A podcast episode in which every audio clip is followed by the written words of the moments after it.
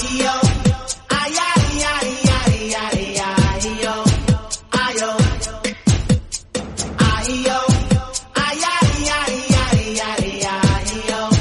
哎呦，哎呦。哎呦。哈喽，节目前各位亲爱的 ladies and 乡亲们，各位鲜肉大叔，各位萝莉女神，大家周二好，欢迎来到由不是女神的女神小俏妞带给你们的百思女神秀。那为什么要说这个我是不是女神的女神呢？因为啊，这个俗话说呢，有钱的女人啊要看鞋子，哎，这个风流的女人呢看指甲，性感的女人看香水，气质的女人呢看手表。拜金的女人啊，看包包；贤惠的女人看饭菜；浪漫的女人看睡衣。然后我仔细想了一下，发现，呃，我好像不是个女人，吓得我赶紧掏出身份证一看，性别女，啊，这下心里才踏实了一些。唉，太不容易了，一样没占呀。原来自己只是刚刚挨上了“女”这个边儿，神，那估计。任重而道远，所以呢，本期各位听众宝宝们就来和假装是女神的小乔妞一起开车吧！新手上路，请多关照。这个前两天呢，小乔妞所在的城市啊，这个山西太原出现了一位网红，什么原因呢？原来啊，是这个马上呢就要迎来这个一年一度的研究生考试了。山西医科大学的一名女生呢，在这个备考复习当中呢，一边看着真题，一边呢对瓶儿吹啤酒。于是啊，这位豪爽女生的“一人我饮酒醉，只盼考研能通过”顿时走红网络，华丽丽的登上了微博热搜榜。啤酒和考研更配哦！哇哦！当我看到这条新闻的时候，就想赶紧穿件外套下楼去看看医科大这位霸气的小姐姐。不过仔细一想。哎呀，还是不要打扰人家宝贵的学习时间了。你看，喝酒的时间都被看真题给占了，我怎么能这么不体谅人呢？是吧？关键是，这个我的校园一卡通已经过期了，图书馆啊，估计是进不去了。哎呀，一不小心怎么把实话给说出来了？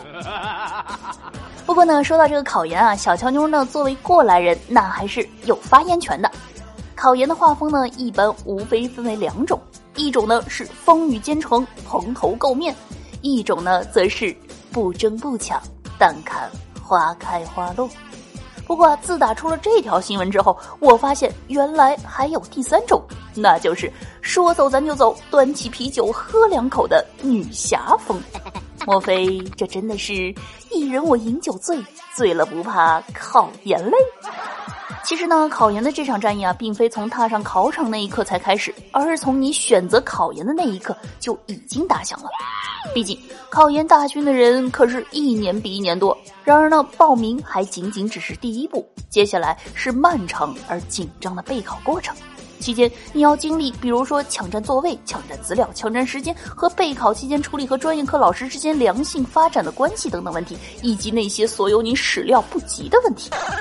有一位小哥哥呢，就表示去考研自习室的时候，发现哎，有一个美女坐了我的座位，心中颇为惊喜。于是呢，激动的走过去说：“请问美女，你有男朋友了吗？”啊，呃，还没有。美女呢，脸一红，非常不好意思的说道：“那没有男朋友还敢抢我座位？嗯，一边去！哼，不要以为你长得好看就能占我座位。”那另一位小哥哥就表示啊，在下呢是一个男考生啊，这个有一次呢，有一个哥们儿把我考研座位给占了。天气本来就热，这一看心里就来气，我啊得想个办法把他弄走。于是呢，我直接上去跟他坐的特别的近，然后呢，我不骂他，我跟他唠嗑，并且暗送秋波。然后呢，过了一会儿，他就说他要出去上个厕所，果然再也没有见他进来。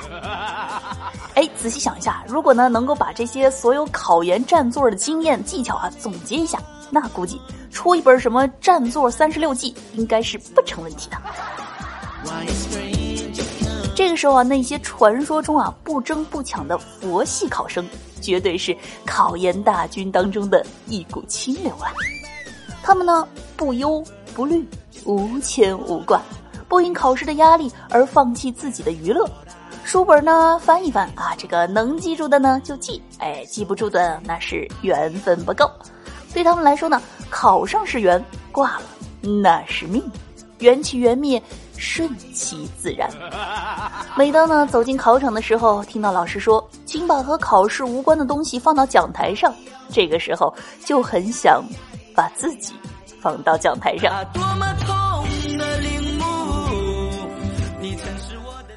好了，不说了，毕竟自己选的路，哭着 也得走完啊。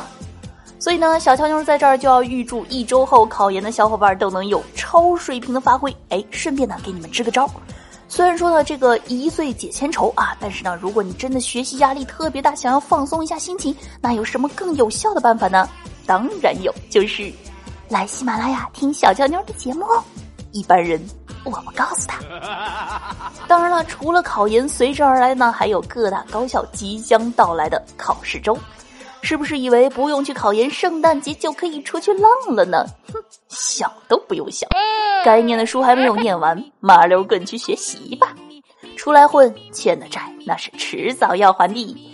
所以呢，这个时候有一个行之有效的复习方法才是最重要的。那么，怎么样复习才能最有效呢？小乔妞依然是作为过来人，给大家分享一下行之有效的复习方法。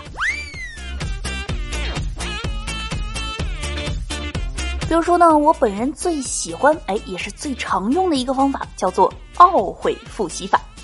这个方法呢，就是首先呢，让自己先进入几个小时这个无所事事的状态。你可以看电视、吃零食，可以逛街、玩电脑，进行一切自己喜欢的事情。当然，除了复习。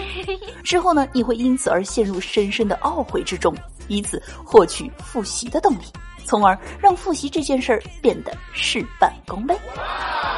还有一种复习方法呢，叫做绝地反击，根本不用复习法。这种方法呢，是在考试的时候带上一支红笔，然后边做题边给自己评分然后老师在改卷的时候会以为这张卷子刚才已经改过了，从而直接跳过。虽然说呢，这种做法是高风险，但是也是高回报啊。所以呢，有这个艺高人胆大的宝宝们可以。尝试一下哦。那还有一种呢，叫做上吊复习法。这种复习法呢，是在考试前进行一次上吊体验。因为啊，人在快死的时候会回忆起自己的一生。当你回忆起课本所有的内容的时候，立刻挣脱出来，以达到考前记起所有课本内容的效果。当然了，这一条纯属虚构，如有雷同，纯属巧合，请小朋友们千万不要模仿。那还有一种呢，是彻底放弃复习法。这种方法呢，考试成绩全凭临场发挥和火力支援。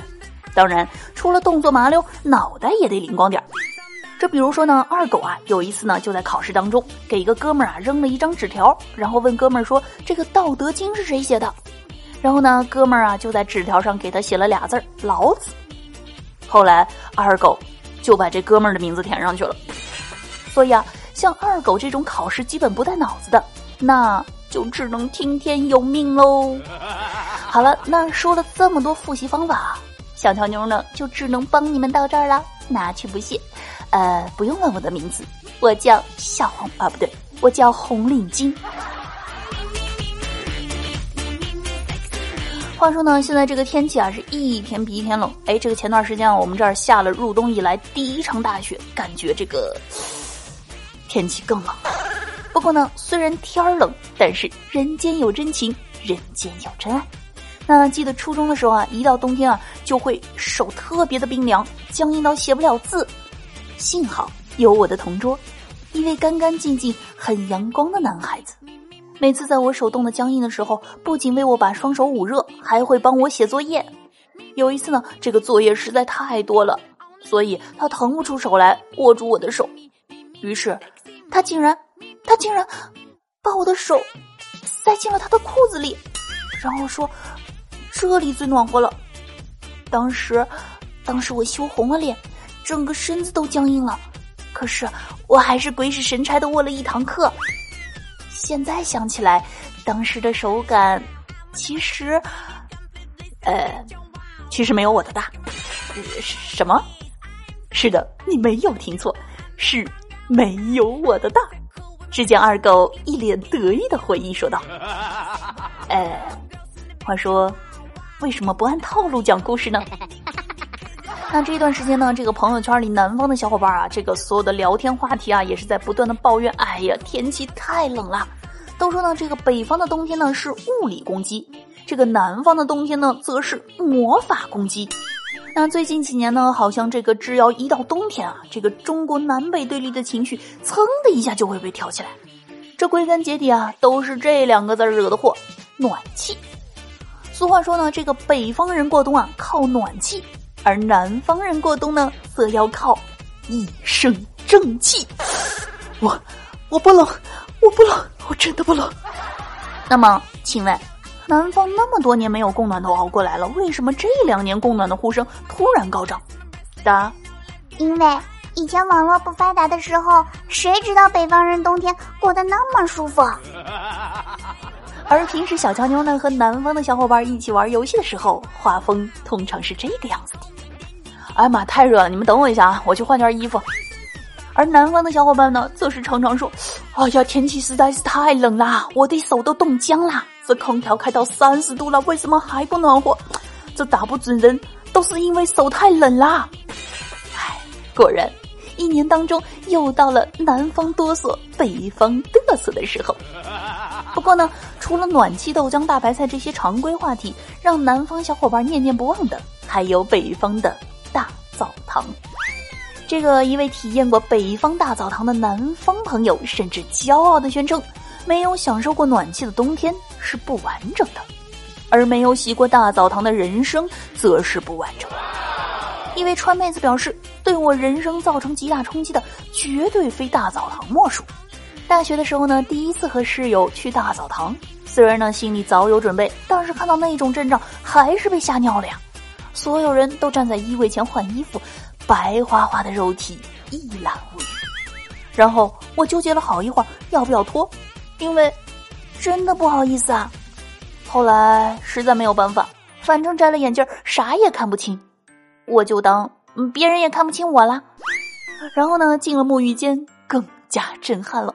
我长这么大从来没有进过这种澡堂，一个个淋浴之间连隔断都没有，你懂吗？你知道那是什么感觉吗？第一次看到那么多美少女在我面前沐浴，坦诚相见。呃，虽然大家都是妹子，可是我还是会害羞啊。后来呢，慢慢习惯了，感觉那种氛围其实还是蛮好的。然而最难忘的还是洗澡神器——搓澡巾。什么磨砂膏、去角质，通通不需要，一个搓澡巾全部都能够解决。很多女生呢，在洗完脸之后，脸上做一个全方位的护理，追求吹弹可破的状态。然而北方人搓完澡之后，全身都是这种状态，那感觉叫一个 爽。后来。我就爱上了搓澡。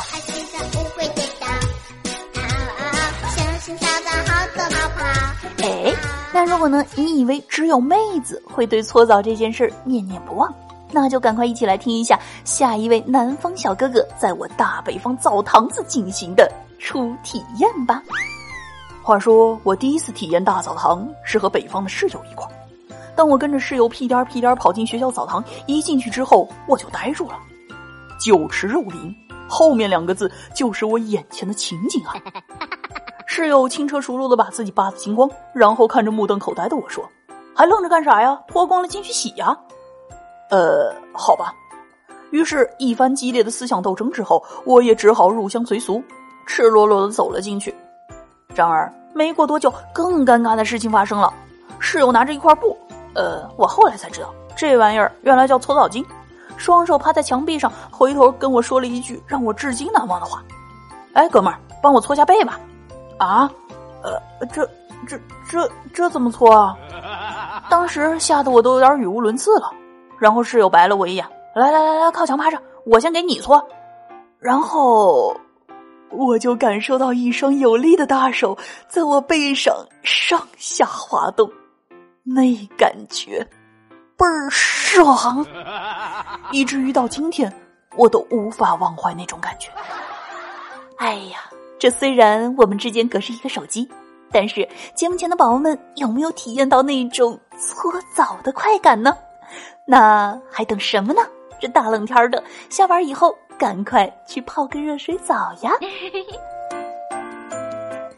好了，那以上呢就是本期节目的全部内容。记得在听节目的同时，点击节目右下方的喜欢，同时评论转发来支持小乔妞。